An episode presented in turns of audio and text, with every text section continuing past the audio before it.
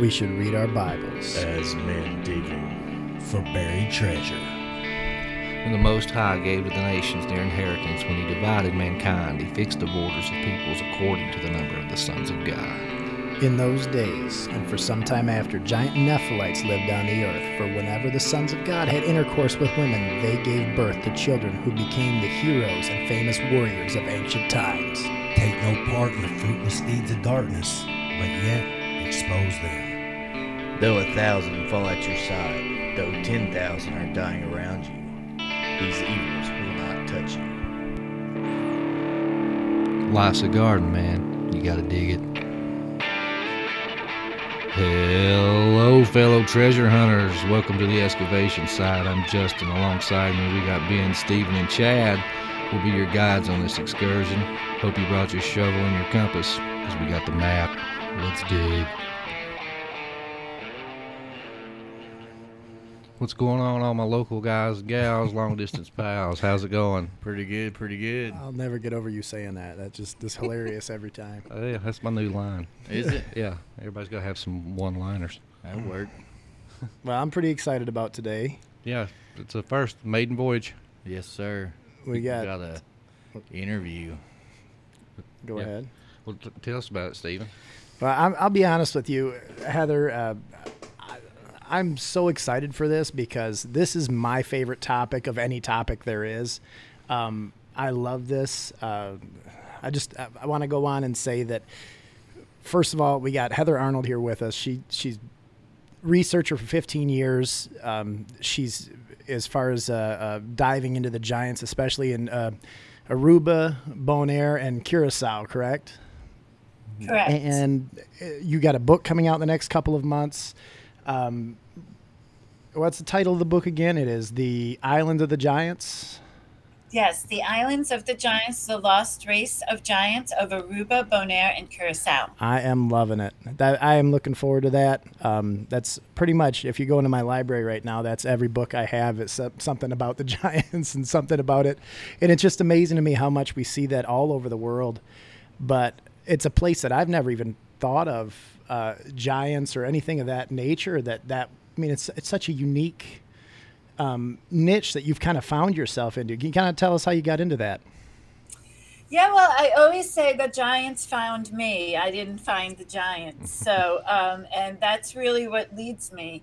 I, um, well, in 2005, I ended up moving to Aruba and I started a tour company. And my tour company was Harley Davidson Rentals and Tours and private Jeep tours. So um, I wanted the tours to be different. So aside from them being private and the vehicles that I was using, um, I wanted the tours to be historically accurate. So what I noticed um, in Aruba right away is that the petroglyph sites, and there are many petroglyph sites on the island. As a matter of fact, Aruba has one of the most petroglyphs of any of the Caribbean islands, and um, the petroglyphs all mirrored petroglyphs I had seen elsewhere um, in the desert southwest, in particular, in Europe, in South America. I've even seen similar ones on Easter Island. There were similar ones in Japan. Some of the common themes of spirals, cup and ring um, type petroglyphs, which could denote Atlantis, some say, cup marks, which are the oldest form of rock art in the world, at least uh, 400,000 years old. Um, and so I was very curious at that moment. I thought, wow, this is so strange. Like, how are the same petroglyphs showing up in Aruba that have shown up in Colorado and shown up in the Ireland and shown up in Peru? And so then I began to delve further into the research. And um, I, I couldn't really nail down the history of Aruba. It was so almost shrouded in mystery and cloistered um, by by a few people who knew the true history. And so I was going on tours of different tour guides on the island, and everyone was kind of saying something different. Primarily, what the children are taught in Aruba is that the islands were called the useless islands because there was nothing of value on the islands. And I knew right away that something was wrong with that statement because um, Aruba has tons of gold, for example. Mm. So to think that it's useless was very strange. So that didn't make sense to me. And then I immediately start thinking the opposite, right? So when I see, oh, useless islands, and I know there's gold, so there must be something going on here. Well, like the Vikings did with Iceland. Exactly, yeah. exactly and uh, right so it's kind of you know to throw you off track hmm. and so then i stumbled across a um, uh, an actual speech of the one of the archaeologists and it was um, on the 500 year anniversary of Aruba being discovered. And the archaeologist who was Aruban, and he's still there, as a matter of fact, um, he was quite angry because why was Aruba's history starting at 500 years when there's evidence of occupation in Aruba going back at least 5,000 years? Now it's been re-aged to 7,000 years. So, and I believe it's even older. Um, and so I was, and, and then he started going on this tirade about how there were no giants on the islands. There were never any giants on the islands, and you know the he doesn't know why they were called the islands of the giants, but there are no no archaeological evidence of giants. So right away I was like, oh my gosh, there must be giants on Aruba because right. why is this guy going so crazy? I mean, no one's even talking about the giants in Aruba. So then I stumbled across Vespucci's first arrival to the island and his first letters um, that he wrote after visiting the island of Aruba. He was the one who coined the islands, the islands of the giants. And he goes into much detail um, about his interaction with the giants uh, to the point where he was actually scared for his life. And he named the islands the islands of the giants due to the large stature of the people there. And then I tracked down um, the 1502 map of Juan de la Cosa, which is the first map of the New World. And on that map, he designates Aruba and Curacao. At that time, they didn't know about Bonaire as the islands of the giants. And it was from that moment forward that uh, to this day, now going, you know, it's 15 years at this point, I believe, that um, I've been researching the giants, and all of my research is from the archaeological record. So I have dug up every almost, I think it's almost every archaeological report ever written of the skeletal remains found on the three islands, um, their burials, and um, and I've tried to see as many of the artifacts as possible, and that's how I eventually came into the giants. So the giants are still always uncovering different mysteries, um, and uh, there's never enough time to really explore all of the information that's available. And there's so much information; it's just very hard to get to.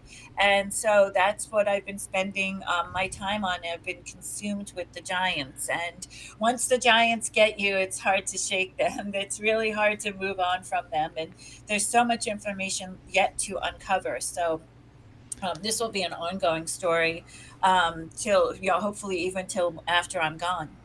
That's awesome.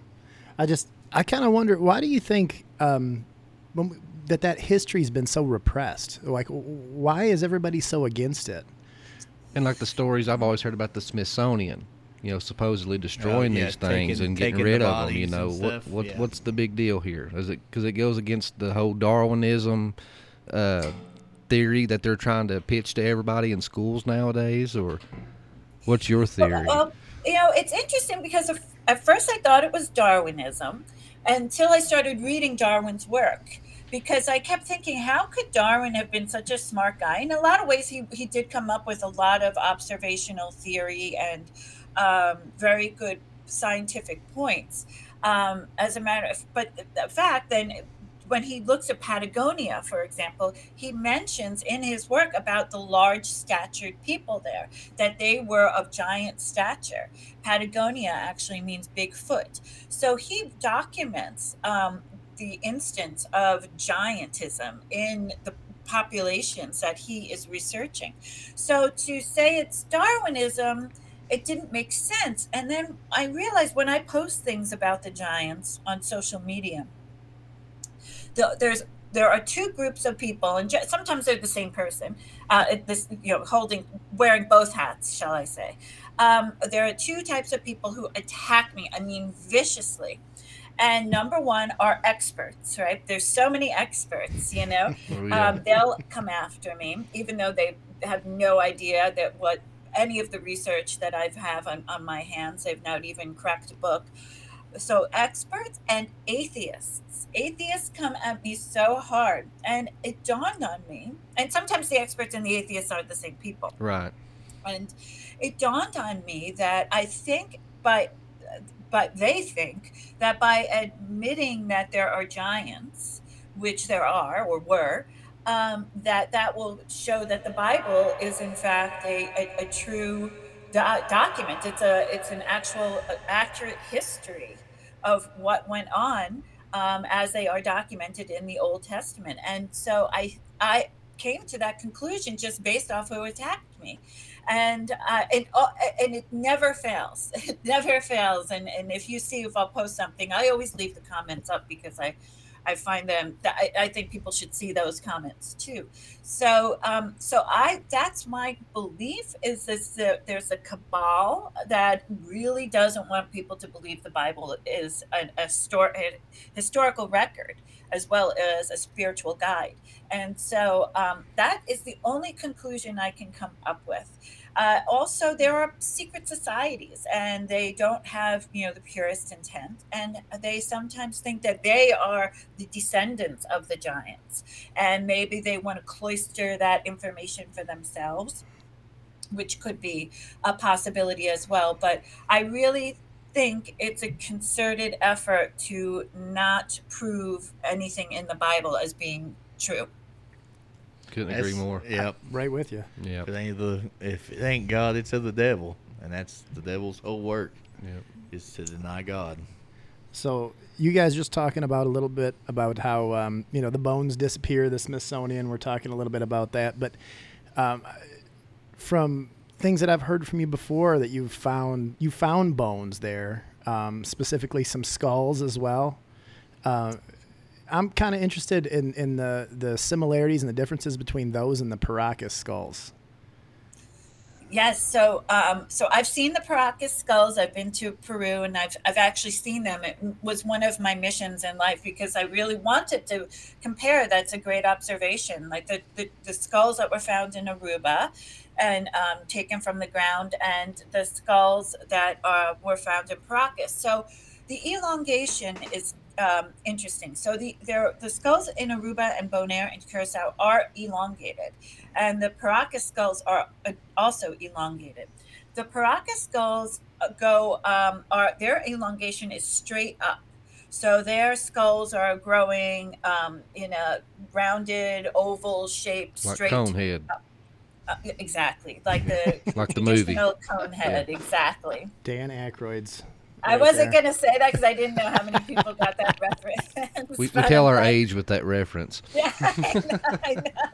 Yeah, mine too. So, but yes, like conehead, so, exactly. So, um, but um, the skulls in Aruba have a different form of elongation, and different forms of elongation are noted in the archaeological record.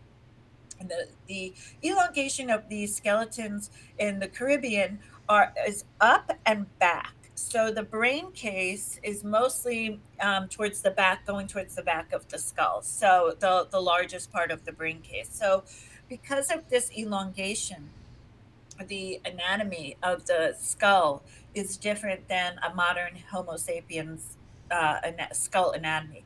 The anatomy of the giant's skulls in Aruba, because of the weight of the brain being towards the back, um, causes where the head connects to the neck to be in a different position.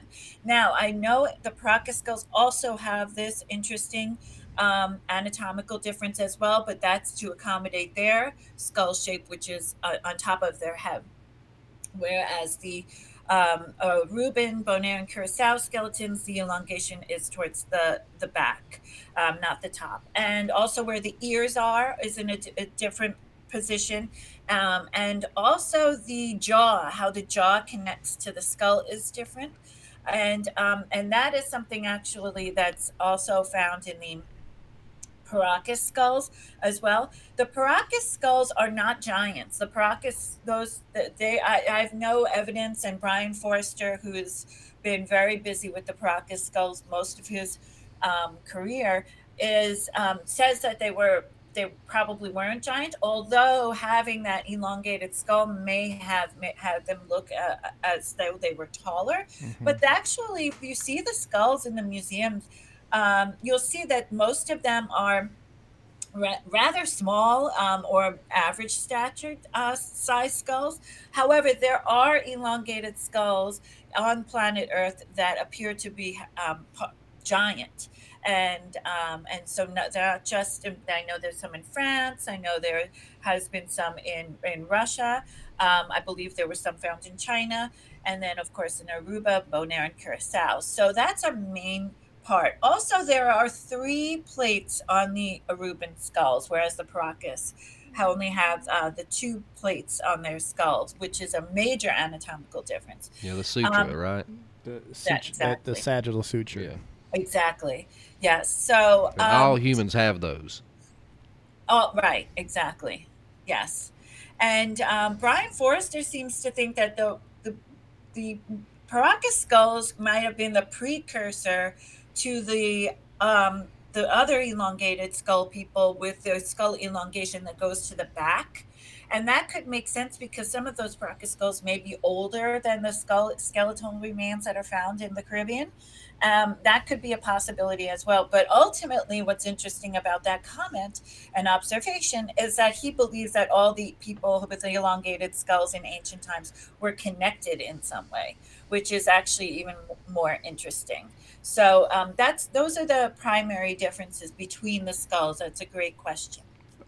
following up to that a little bit, and you see this with elongated skulls. We see that um, the forming of skulls happens a lot. You know, as uh, from different cultures like the Kushan Empire in Asia, the Maya and the Incas in the Americas. Uh, the Mangbetu in Africa with they would they would wrap tight cloths to to make their skulls that shape and sometimes you know you wonder why the reason for the imitation is it is did they revere the people with these elongated skulls was it to try to be like them did they view them as gods like what is the connection there you think yeah, that's another great observation. So, firstly, I'll say that the archaeological evidence shows that there was no head binding um, in the Aruban and Bonaire and Curacao skeletons, that they were actually um, born e- with elongated skulls. Um, so then, when you see cultures even to this day still doing this headboarding, this binding of the skull, um, you have to think that it is a connection to these ancient people. Um, the giants of Aruba were the elite ruling class. There weren't a lot of them and the ones that were there lived a very long time. They clearly were um, the ruling class because you can tell from their burials, you can tell that they're quite healthy, that they had a, a very good diet. Usually, the highest people in a society are going to be kept the best, most well fed, um, cared for uh, the best way with medical treatment, etc., what, what they could give in ancient times. So I think there is some sort of reverence and recall of these ancient people in that head binding. Um, and interesting to note that in the Paracas skulls, also the uh, oh, skulls in Aruba, if you find a fetus with an elongated skull, that means that the skull elongation is natural. Because if you're going to do the head binding, which occurs, it takes at least six months after birth for the skull to begin to get that elongated shape. So it's clear when you find a fetus and um, of, a, of you know an unborn child and their head is elongated, that those babies were being born with elongated skulls. So I think yes, I think you're absolutely right. I think they were probably they were uh, definitely the elite class. They were maybe elevated to the level of gods um, because they did have a secondary burial that occurred where their body, bodies, after the giants were turned into skeletal remains, they were exhumed, the bones, and the elongated portion of the skulls was painted with this red dye made from a locally sourced manganese. And this is something that you see in other cultures as well. Also, cultures with people who had elongated skulls. So that was um, probably um, more ritual was done once they were dead, perhaps. Um, the archaeologists hypothesized that maybe there were ceremonies that were done with these skulls after the, the secondary burial, and that maybe they, they were buried again and then they were exhumed again in some cases for each maybe year that this ritual occurred or whichever um, the reasons were. But um, that there was some sort of reverence and worship going on at that point with exhuming the bodies and coloring the, the skulls. So there could have definitely been a uh, there there can definitely be a connection made um, that between the head binding that's still going on today and this uh, reverence and maybe worship um, of these of the giants at, with the elongated skulls for sure. And far as biblically goes too, it, it, ties in like with when you go into Numbers and Deuteronomy and stuff like that. It talks about uh, the Rephaim, which were giant clans, and they would uh, uh, venerate uh, the dead kings that were giants. And it talks about you know that they would do these like basically like necromancing rituals to summon the spirits of these dead Rephaim giants to embody them to, to rule in their stead, use their basically use their body as a conduit, and even in the Bible it talks to them as uh, the travelers. They would uh, do these ceremonies like on Mount Hermon, and uh, it, they had a, they found a threshing floor there in a stela that was dedicated to the, the fallen angels of uh, Genesis six and the Book of Enoch, and they would uh, do these rituals and summon these these spirits of the Rephaim, and it said that they would travel for three days before they would arrive into the, the, the spirit plane. You know because you know we dig into the you know the extra biblical books and stuff like that like first enoch and you know and it says that in genesis 6 you know and, and especially like in our area a lot of people want to uh, take the supernatural out of the bible and say well the sons of god you know was the the godly lineage of, of seth mixing with the the ungodly lineage of, of cain therefore that's how these mighty men, evil rulers, were made. You know, and uh, like uh, a friend of ours, Chad, uh, he coined the phrase uh, "kissing cousins don't make thirty footers." You know, and it's like the Book of Enoch talks about these angels came down and they gave forbidden knowledge to humanity.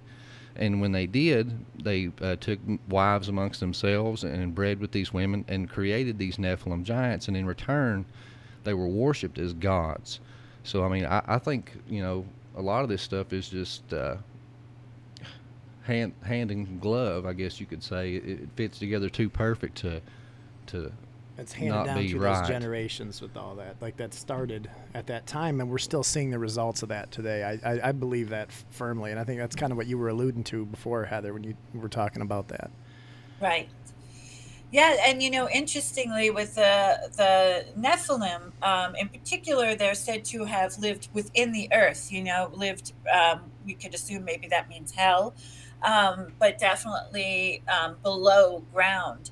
And so, what's interesting with the creation story of the giants in the islands in the Caribbean is that they came from within the earth and so in Bonaire, there is a monolith, a, a, huge monolith of limestone, and it's facing the ocean.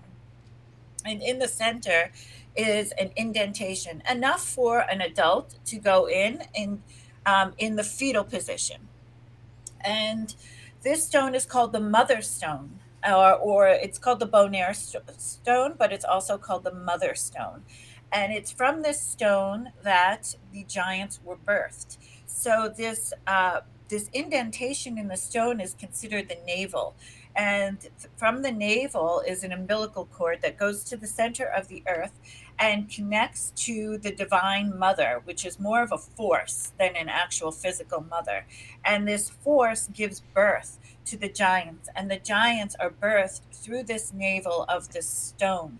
And uh, there's a famous artist who actually has an artist rendition of the the stone and and the giants being birthed through this navel, and that's the actual creation story uh, that they've told from generation upon generation, passed down. And it's quite interesting because I um, I'll be participating for the third time in a conference called the um, the, the anthropology conference, and uh, and this, they speak of the Nephilim, and it's actually conducted by uh, by a pastor of a church. He's at, he's the one who runs this out of London, and we everyone has their whole theories of the giants from their research, and many of us all have these creation stories of the giants coming from within the earth. So uh, I think there's there's a connection there. I mean, these are giants. We're talking about giants on a global scale because the giants are on a global scale. I think the only place where there has not been evidence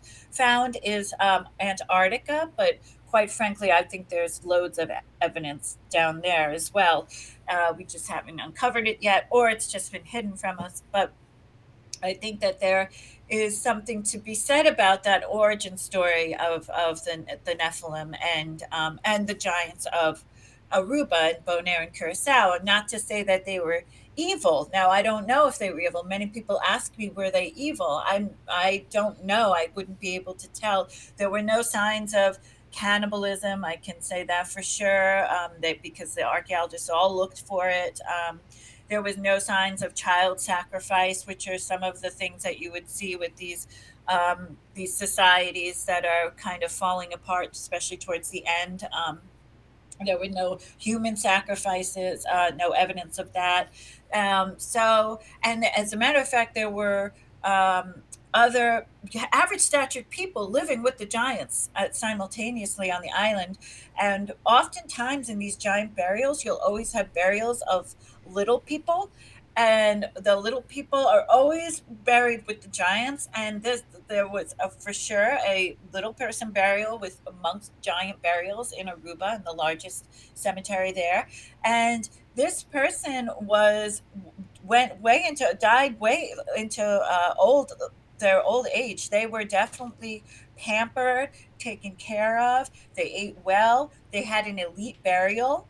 So, um, so they cared for the people who were maybe not physically um, the same as them, and perhaps even um, in some cases of one woman, she had a um, uh, scoliosis and a, and a, giant hump on her back, and she was also taken very well care of. She was actually the oldest person who died in that cemetery and given cemetery and given a very elite, uh, prestigious burial. So they definitely cared for people who might have had disfigurements or other type of um, uh, you know physical uh, limitations. So that kind of goes against them perhaps being evil. Um, although Vespucci did think he was going to be killed by them, although he was trying to steal two of the giant teenage girls. So um, that I was mean, probably. Yeah, I mean, yeah, go into that, that story and, and tell that story. Steal, tell steal so my well. kids, you're probably going to get hurt. Yeah, exactly. So you can't really hold that against them. Um, they were acting, you know, like uh, anyone would, um, if who's normal. Uh, so Vespucci, he he hears about the giants originally from Columbus. In, interestingly enough, who first comes over and uh, Vespucci, uh, Columbus u- loses his permit to go back to the New World. Um, he smuggled it away from him, didn't he? Exactly, exactly. he really that he really set Columbus up and uh, accused him of embezzlement, and um, because he was married to one of the Medici's who were running all the money at that time and financing these trips, wow. they gave the uh, permit to Vespucci. So it was kind of underhanded, and a whole book could be written just on that alone.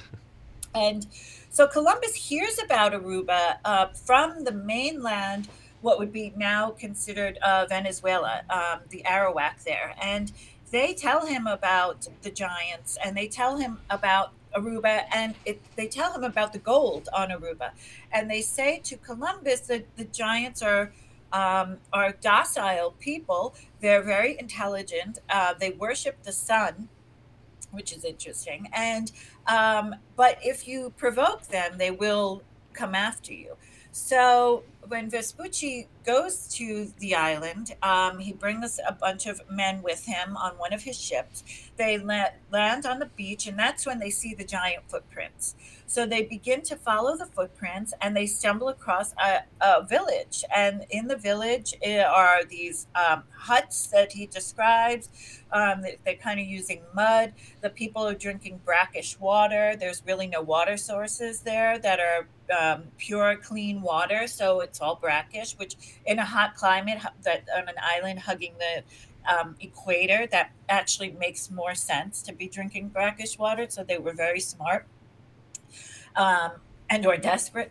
And so um, he stumbles across these women, and these it's like a it looks like a grandmother and a mother, and then these two teenage girls who are, they surmise to be like 15 or 16 years old. And they immediately try to, they can't believe how big they are. And they couldn't believe these teenage girls were even bigger than them, that even if the girls were kneeling, they would still be taller than the men standing. And so um, the, the Vespucci and his band of, uh, of boys decide, oh, we're going to steal the two girls, bring them back to Europe with us. And as they're concocting this plan, 36 men come into the camp and he describes the men as even being bigger than the women that he's now talking to and they also have these strange weapons. And he goes into much detail about the weapons that he's never seen them. He doesn't even think he could lift the weapons. And so the vespucci and, and the gang decide to abort mission that it's probably not a good idea to take these men on. So they began they begin to go back to the ship. And as they're creeping through the brazil wood forest back to the coast um, they are they are tailed by these giants who are right behind them. They actually follow the men. The men get on the boat. The giants start going into the water and they still are standing in the water because they're so tall and they start shooting arrows at the ship. And so Vespucci ends up um, shooting a, a cannon at them, not to hurt them, but just to scare them. And these are his words and he said um, he was happy to leave there and he thought that that day he was going to die now this was a man who had just left an island where there were cannibals and he stumbled across them cooking a human over a fire. And he didn't even feel as threatened then as he did by these giants that he saw. And he said if they if he would have let them just keep coming in the water, he was afraid they were going to board the ship. And that's how tall they were. And um, and then he at the end of this of his letter where he documents this quite specifically, he says, uh, "I, you know, I named this island the island of the giants because of the large statured people there. And that name sticks for at least the beginning of the 1600s, um, where, and Curacao is also called the Islands of the Giants. Aruba is eventually named Aruba because it um, means it, uh, gold there is in Spanish. So that was kind of a, a bastardization of the, the words. Um, so indicating that Aruba had gold. Curacao was still called the Island of the Giants for quite some time.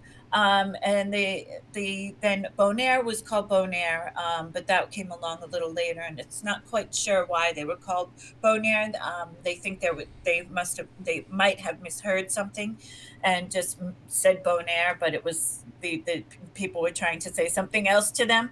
But ultimately, then eventually Curacao becomes um, the island of Curacao. So um, yeah, the, it's a quite an interesting story. In the, on the map, the Mappa Mundi, uh, which is in Spain, you can see where Curacao and Aruba are called the islands of the giants. And where they are located on the map, it's one of the most accurate ancient maps uh, of our time because uh, of, of all time because it is so perfectly placed on the map. It's exactly where the islands are today, which is quite astounding. But it's also because they had pre knowledge of where it was from Columbus's prior trips, too. That's that's awesome. it's kind of similar to that uh, uh, the Magellan story of Patagonia. Uh, very similar in the fact when he gets on shore, sees them, and, and at first they're peaceful, and then uh, the wheels fall off. Yes, Um, exactly.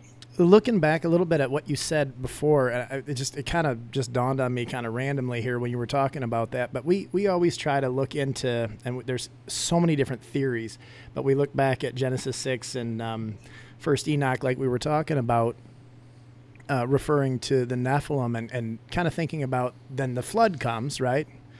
And supposedly wipes everything out on earth. I mean biblically it's what it says but then it, it's kind of interesting when you say that the giants were born out of the earth is i mean there's so many different theories about how they made it through the flood or how they showed back up after the flood. If if indeed they're all connected i mean i'm not saying that there couldn't be some genetic anomaly where there's somebody who's you know g- genetically taller than other people but um i just think that that's an interesting point that that you said that they said they can't they were born out of the earth. So uh, uh, that's just a whole other theory about could they have somehow knew that was coming and hid underground or somewhere where you know in, a, in some chambers where there was air where they could have lived i mean something And biblically too, you know, the you know the waters, you know, was symbolic for chaos, you know, and then it said that uh, the the fallen angels were imprisoned in everlasting chains in, in Tartarus until the day of judgment.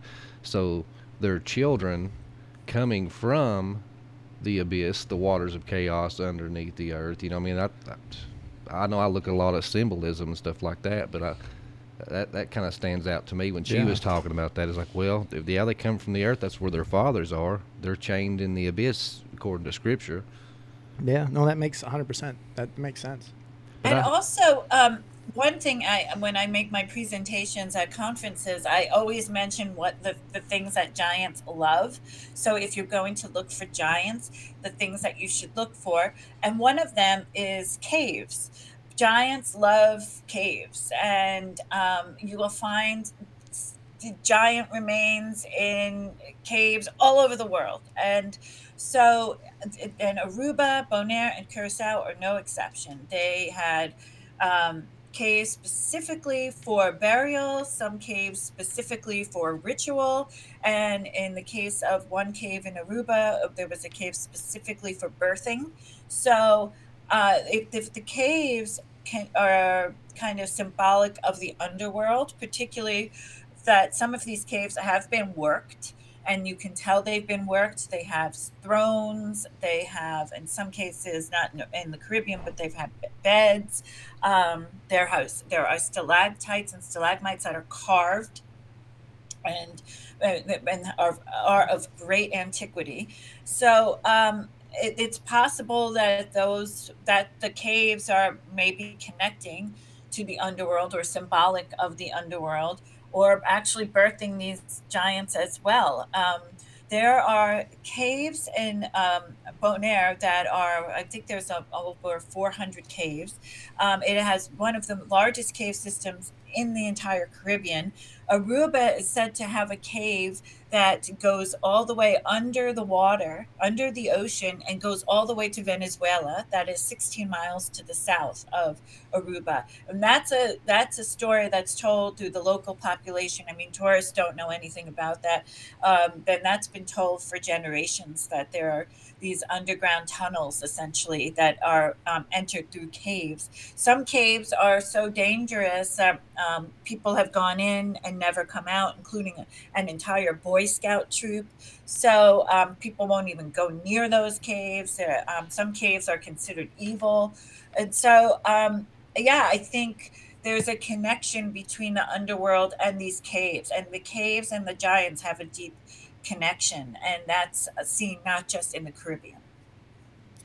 Well, that's that's interesting. I lo- it's just amazing to me because the further we keep going, it's just a rabbit hole, and it just you just keep falling down this rabbit hole, and you see so many connections, and there's so many different things. But um, I, I got two more things that I want you to talk about for sure, and I'm sure Justin's got a few for you. But uh, one of the things that I'm interested in, and I, I think a lot of people are, are the megaliths that we see all over the all over the world. Oh, yeah, she's we- big, she's big into that too. we yeah. see we see things you know think about the great pyramids you know it's one of the ones that everybody knows Uh, you know these 20 ton rocks somehow were just you know, put into place perfectly, where the seams are perfect and, and the angles are perfect. Manka Picchu. Machu or what, what's the go? I can never say it right. Go Begli Tepe. Uh, I can never say that one right. But the, some of the things I love looking at those and and seeing the connections. But um, have you found stuff like that uh, when we're looking at uh, Aruba? Yes, so that's another thing that giants love. So that's in my presentation too. So if you're looking for giants, start. Stevens did his homework. Yeah, and look for the megaliths. No, I appreciate it. That megaliths are key, and in Aruba, there's no exception. There are megaliths. So um, there's uh, the biggest me- megalithic sites are of these balanced stones. Some of them are um, the appearance of dolmen, and some of them, which it's two stones or a couple of stones with a massive stone on top of it, and some are just uh, balanced stones, one stone put placed on top of a, another stone. And all the stones appear to be pointing in a certain direction and they're pointing towards something. So generally they're pointing towards um, a petroglyph site a burial site a cave site and or another balanced stone. And i've actually mapped all of the balanced stones. Um, i think i'm up to 13 balanced stones now. Some of these are private property so i rely on the local populations to kind of key me into where they are. And if they're so kind they allow me to go and, and see the stone and document it. Um, some of these stones are um, diorite on top of tonalite which are two different types of, of diorite. Um, and they're massive, massive stones. I mean, just enormous, and, and, they're positioned and they're all pointing.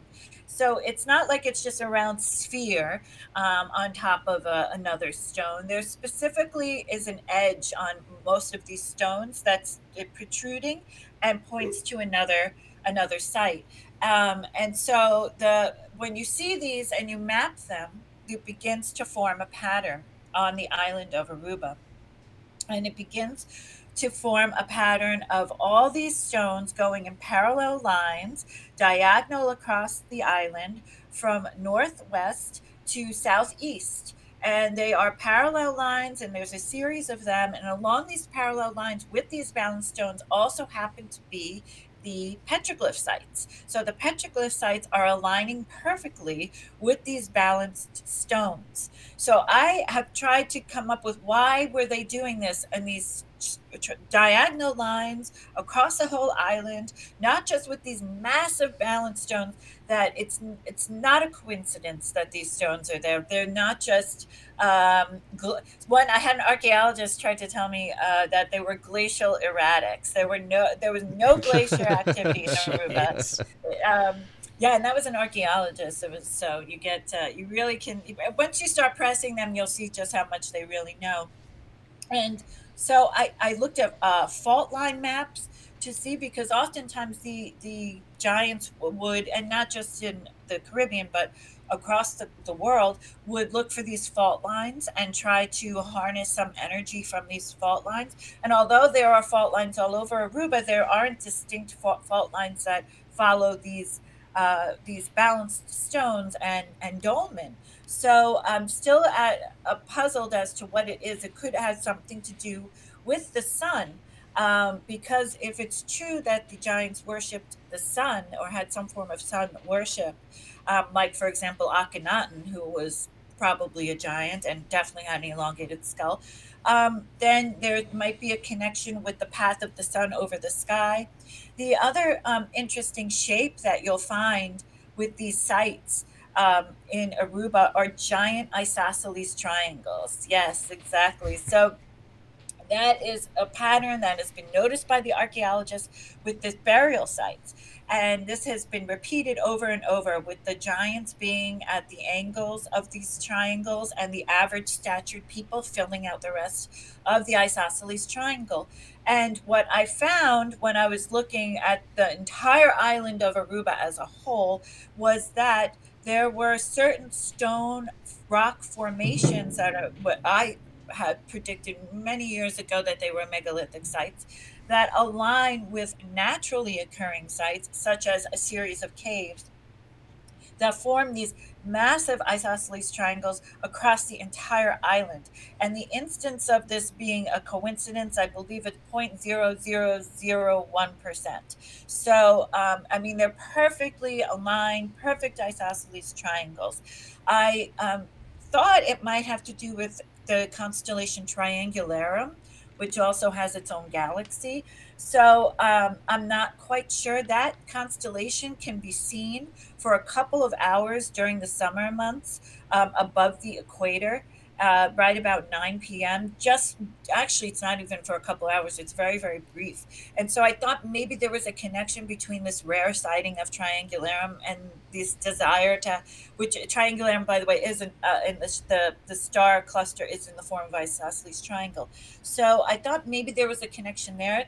Triangularum is one of the first named constellations by the Sumerians. So it's a very old constellation. It's been known of for a very long time and um, but I, I I I can't really make a connection that makes sense there yet. So that's another mystery I keep exploring, and that that hopefully will come through the megaliths and studying more of the megaliths and discovering more of the megaliths that will be able to determine more. Um, also in Bonaire, there's the Mother Stone, of course, but that was naturally occurring. Now we don't know if the, the navel was actually carved out. Uh, that could be possible. Or, you know, maybe it really is birthing giants.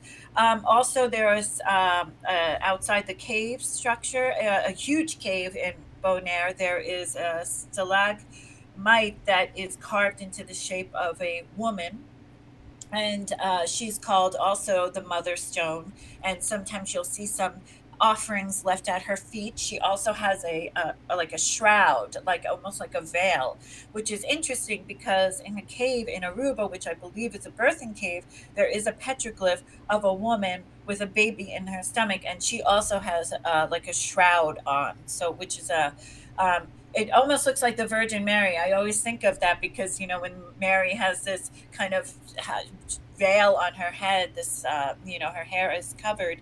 Uh, I always think about that. And is there some sort of connection? And the fact that they're calling it the Mother Stone is, is quite interesting as well. Um, in Curacao, we don't see many megaliths. Um, I don't know if it's because I know in some cases in Aruba, when there are these st- balanced stones and someone wants to buy the property, they'll just come in with a bulldozer, dig a giant hole, and push over the stone into uh. the hole so I know that that's happening because I know I just, when I was recently there, a doctor who has all these megaliths on his property um, told me, yeah, they just sold that property and there was a giant piece of quartzite. And it was because, and it was definitely connected to the doctor's megalithic site, which he bought the land to preserve the site, mm.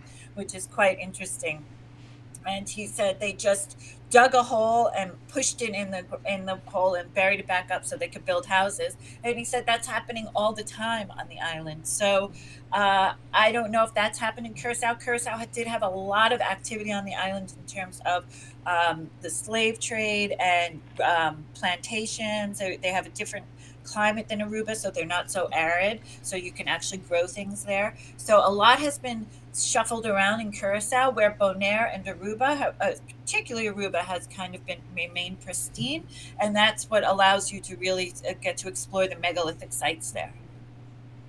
That's awesome. It sounds kind of like it's a very, uh, with everything that you're saying, is it's a very matriarchal kind of society there, where you see that it's it's the mother stone. It's the there's just so many connections. They carved they carved a, a stalagmite that is that's a, that's the mother stone as well. And I think a Tiamat when she talks about that Tiamat, you know, the the Sumerian story that she chaos. was the mother of all living, you know. Right.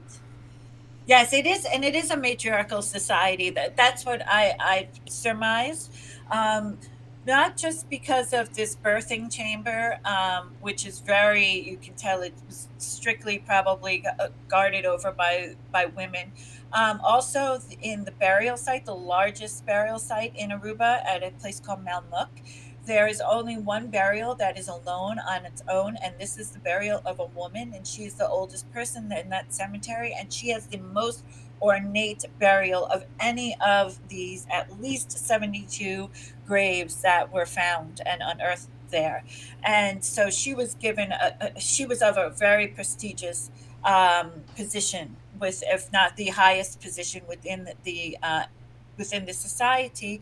And you'll also find um, these pregnant stones there, um, which could also be considered uh, well, monoliths for sure, where the stone would be um, kind of bulbous and where if it was for example the shape of like a pregnant woman the navel would be carved out. So you'll find these pregnant stones um, throughout uh, aruba as as well as cupules. Now cupules are um, usually representative of, of, of the female so um, of the vulva essentially. So there would be different rituals done there perhaps women would go there if they wanted to get pregnant um, and certain um, herbs and water and different things would be put inside these cupules and generally they are representative of the female um, particularly in the form of the divine feminine not all cup marks are representative of that. In some cases, there is a stone that's carved in the shape of a, a like a rat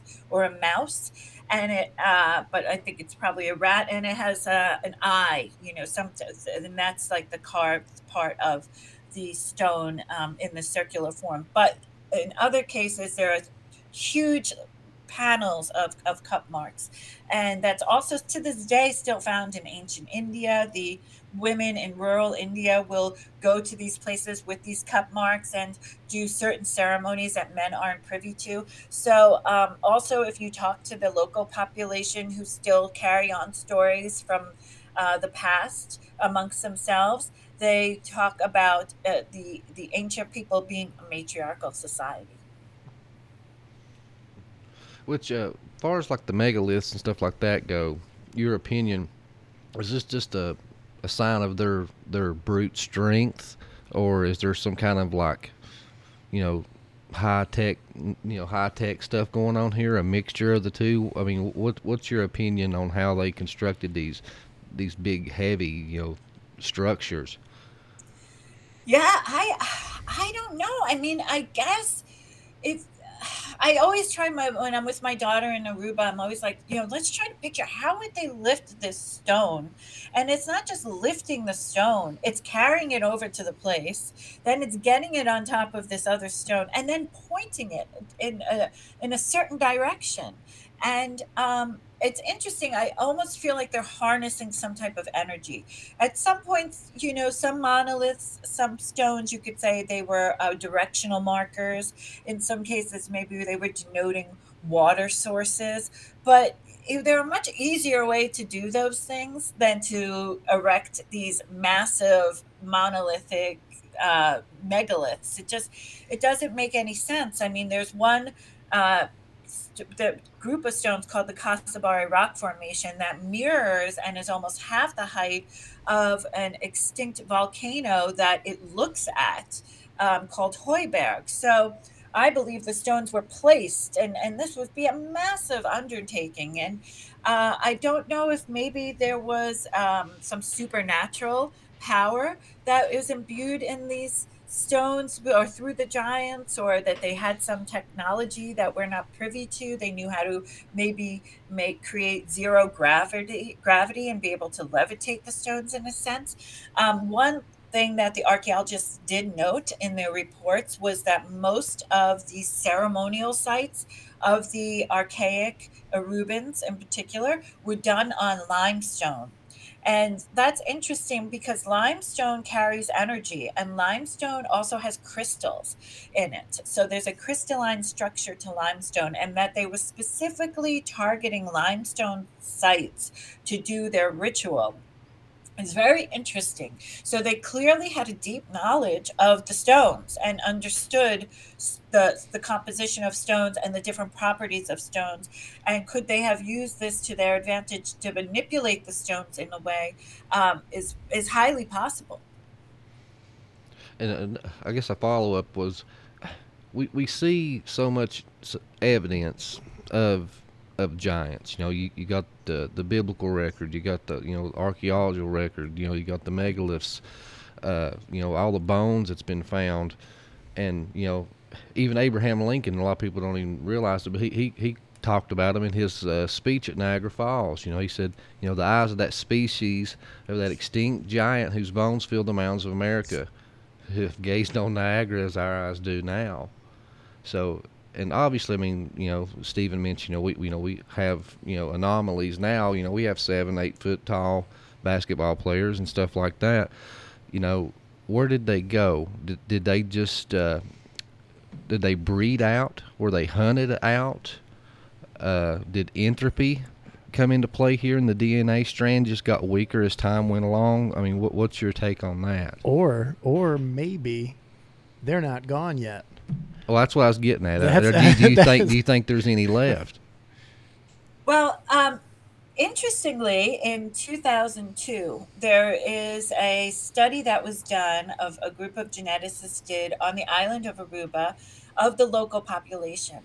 Um, the stipulation was that if you were an Aruban, you had to have, going back, I think, at least three generations, have never left the island.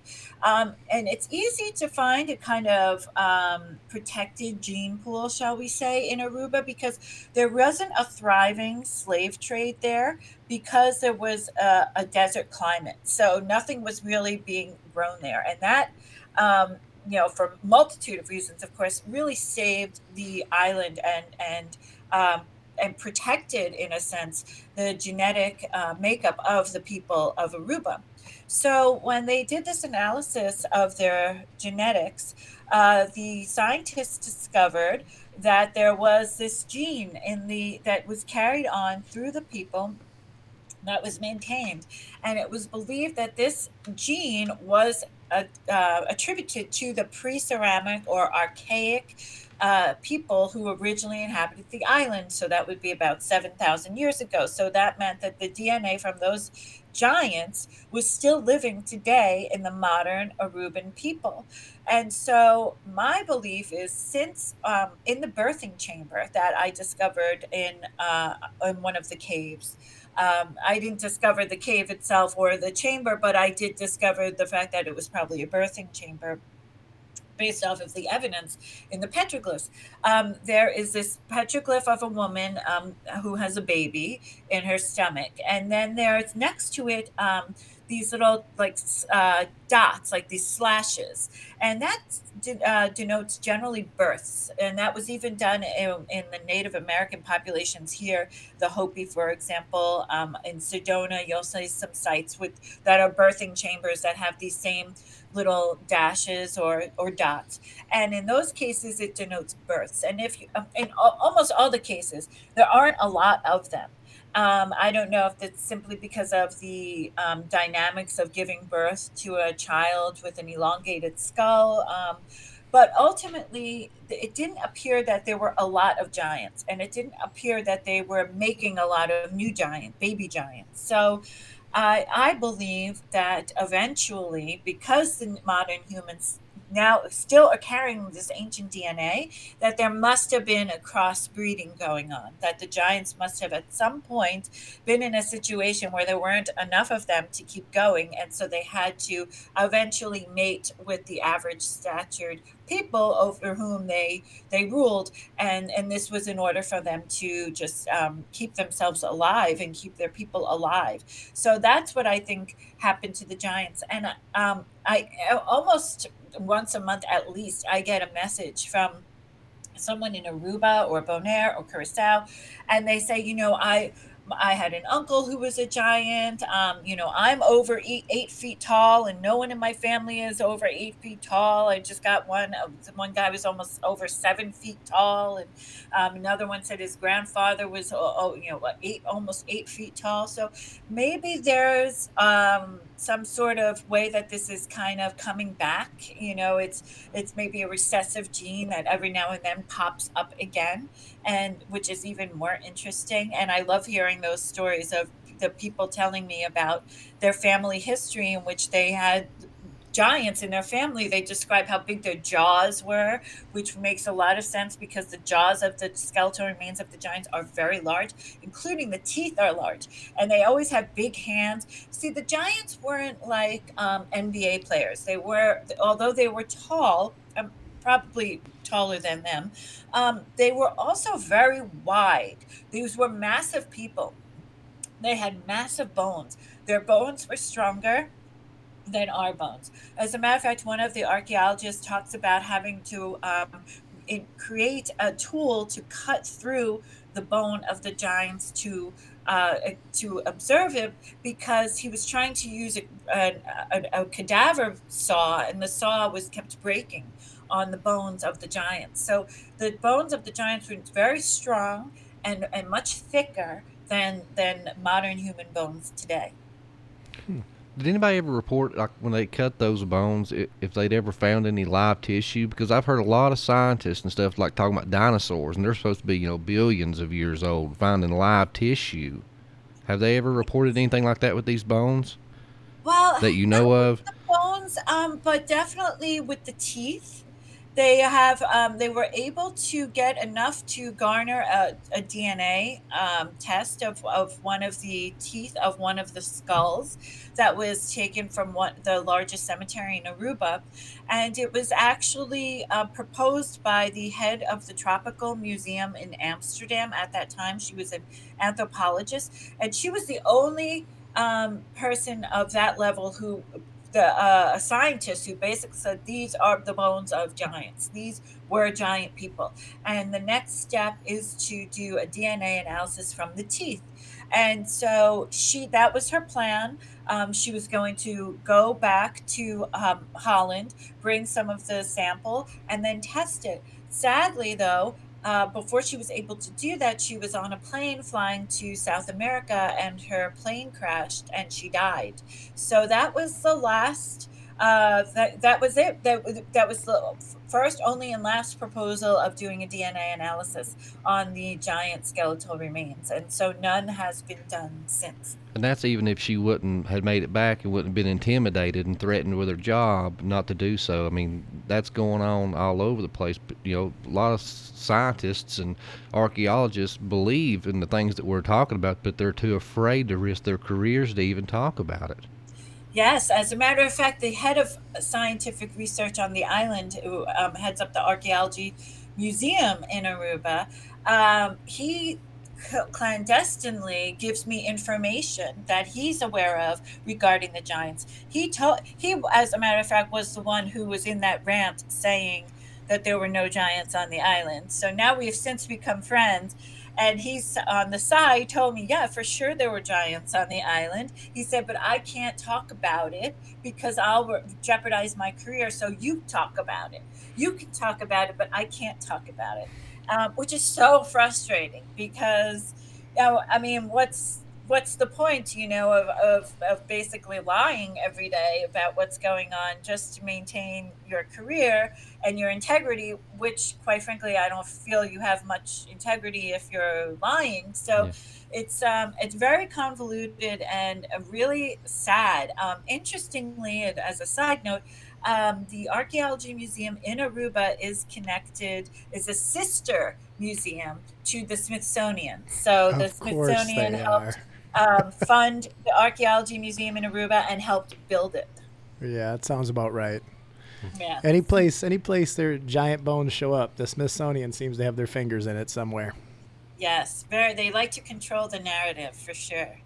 It that is that is extremely frustrating because you think about it takes people who are you know top in their field to be able to to jump on board with you know, newer ideas or newer theories. But if if it doesn't stick to the narrative, everything ends up getting hushed up, and it it just it seems like there's such a large.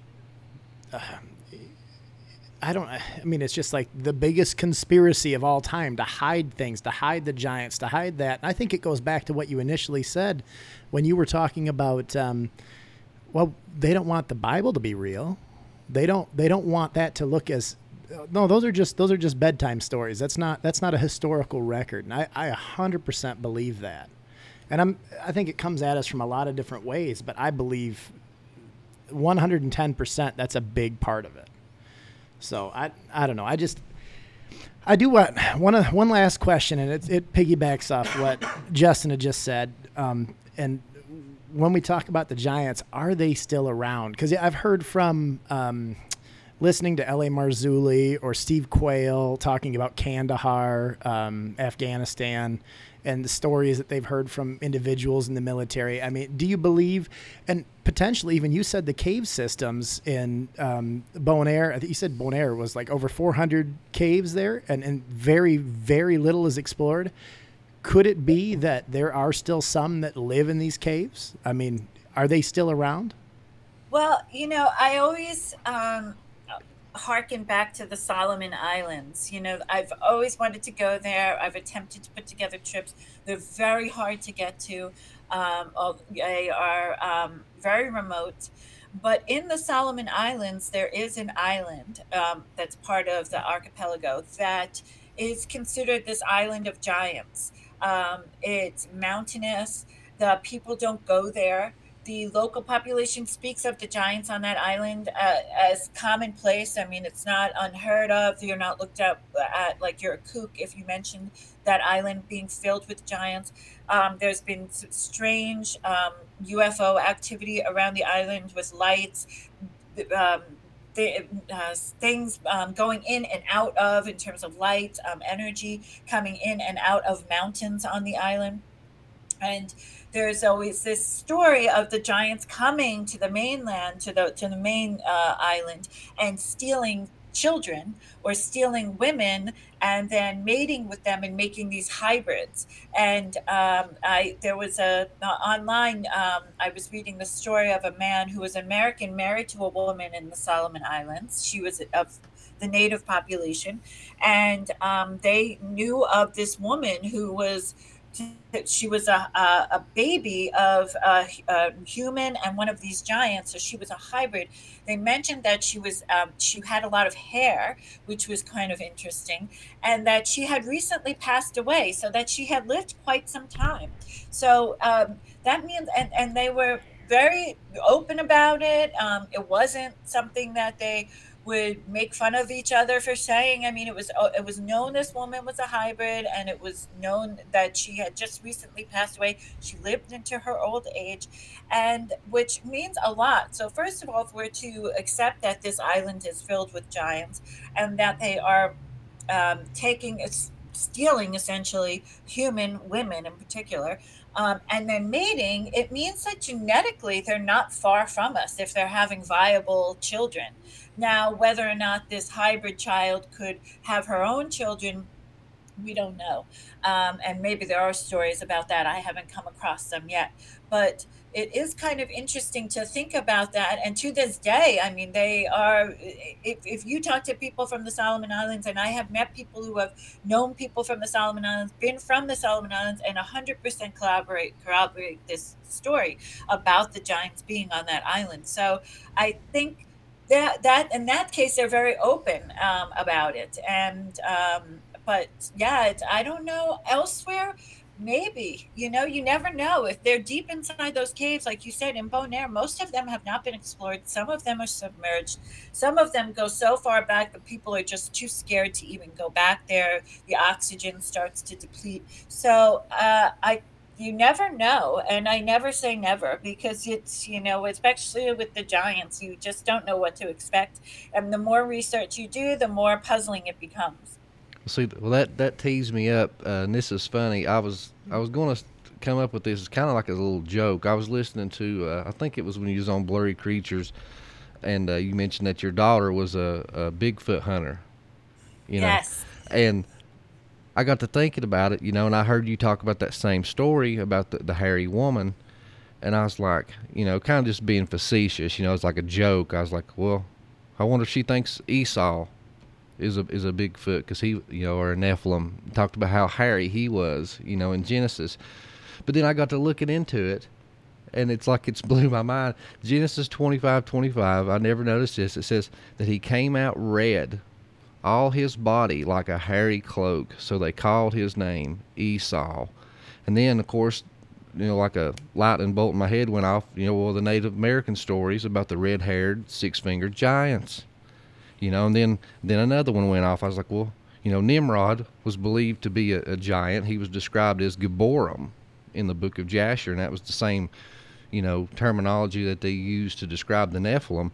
in in the book of Jasher, it says that Esau, the mighty hunter, which you know Nimrod, Nimrod was described as a mighty hunter also, that they bumped into each other and fought to the death. You know, and uh, in the book of Jasher, it says that he took the garments from the garden of God, from from Nimrod in that battle, and then that's where it ties it in where Genesis uh, 25, 29, that he returns on his deathbed, but Jacob nurses him back to health for his birthright.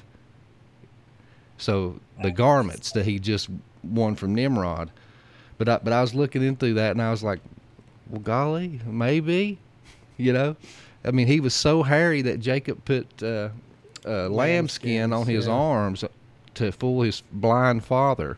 So he was obviously a very big, hairy man. Yeah.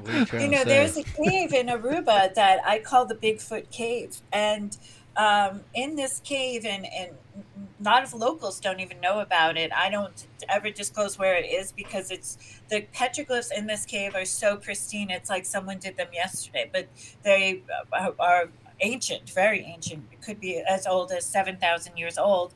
And emanating from the bottom of the cave are all these petroglyphs, and they're probably, some of them are probably about three, four foot high, um, of these red, and they're red, uh, the the beasts coming from the they, they look like they're floating up from the bottom of the cave, the cave floor, and they appear to be hairy. And one of them has his arm outstretched with these long, spindly fingers, you know, beckoning you. And um, it's very interesting. It's repeated until the cave gets dark. So it's just um, a couple of these figures all the way until you get to the inner sanctum of the cave. And that's when the drawing, all the drawing stops. So it's almost as if it's a warning in a way to whomever goes in the cave that maybe there are these creatures that exist there and are coming up from the floor of the cave and curiously they are painted red so there are there are um, several different shades of color of the petroglyphs in aruba red white black and brown and specifically these bigfoot type beings that are coming up, which I which I think look very much like Bigfoot. They're on my Facebook page. Um, if you want to look them up, they uh, look to be like like Bigfoot, like giants, and they're red. So um, it's very curious that you you brought that up because I always wondered, are there Bigfoot sightings? And there was a gentleman who just um, he was trying to break the Guinness Book World Record for staying and living in a cave the longest. And he um, he's on the island now. I know him. He went into this cave, and he said every night he was tormented by this creature in the cave. And every time he would put on lights and try to take a picture, it was so fast it would go away. But he got a little corner of this creature um, on camera, and people saying it's a hoax. I don't, I don't quite know if it's a hoax or not. But it is this hairy creature that's way in the back, moving very quickly um, into the depths of the cave. And so yeah, there, there could be that there are still these creatures that emanate. Maybe they're supernatural. Maybe they're coming from within the earth or within the cave, deep within the cave. I don't know, but it is kind of strange that you bring this up, and then I just realized that those beasts that are painted on the wall of the cave are also in a red color too. That's that's just unreal. Yeah. That's awesome. It makes me think too. You think we talk about well, uh, say we think about this, but you know they send down in the bottom of the ocean. They send down these submarines to places they never thought life could exist, and all of a sudden, boom! There's all these new species. And who's to say at the bottom of some of these cave systems there isn't something that potentially could be living down there? I mean, that's exactly. that's I unreal. They're- yeah, I mean, many of them are unexplored and, and too dangerous to even get into. And so, um, and because of these stories of people going in the cave and never coming out, uh, Yum, this yum, yum. really prevents people from going that deep into the caves. So, um, it's very possible. You know, I don't rule, like I said, I don't rule anything out. Well, be careful in the future. We'd like to talk to you again, okay? So, so Yes, don't go sure. too far into the caves. Yes, thank you. I won't. If, if I do, I'll call you guys. Fair enough. yeah, Come get us. yeah. Yes. We we have a, a hairy half breed Nephilim in Yeah. our group. Yeah, thanks. Ben. Thanks, guys. Thanks. He's our big hairy ape. Yeah. They call me the silverback gorilla at work. Heather, can you do us a favor and let everybody know where they can get a hold of your information? Uh, uh, look at some of the stuff that you've done, like your Yes. Facebook. Social media and all that stuff. Yeah, and please. Thank you. Um, so um, Heather L. Arnold is um, my profile on Facebook. I also have a page called The Islands of the Giants. I have a Facebook group called Stones, Bones, and the Paranormal. Um, I'm also Heather L. Arnold and the Islands of the Giants on Instagram, and Heather L. Arnold on Twitter. And I'm starting to put together a YouTube channel, which I haven't posted anything yet, but hope to if anyone wants to follow me there. And on October 29th, I will be in London presenting at the Nephilim Anthropology Conference in person with Hugh Newman, uh, Gary Wayne, Maria uh, Maria Wheatley, um, just to name a few of the people who will also be presenting in this two-day event, which is also online, and you can get information from that at um, right on my all of my social media at in my description.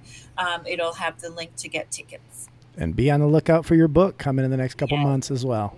Yes, thank you. The Islands of the Giants, the Lost Race of Giants of Aruba, Bonaire, and Curacao. Well, Heather, thank you so much. I can say that from all of us. that This was awesome. Um, just uh, great information, and uh, hope to talk to you again soon. Yes, thank you so much. Thank you all. I really appreciate the invitation. And uh, this was a great show. I appreciate it. Thank you. Thank oh, you. You're very welcome. We look forward to having you back again. We thank you for listening to the Dig Bible Podcast. Questions, comments, or future episode ideas? We'd love to hear from you at the dig423 at gmail.com. If you enjoy our content, don't forget to share, subscribe, and check out our Facebook group at the Dig Podcast. Remember, you can't lean on a shovel and pray for a hole, you gotta dig.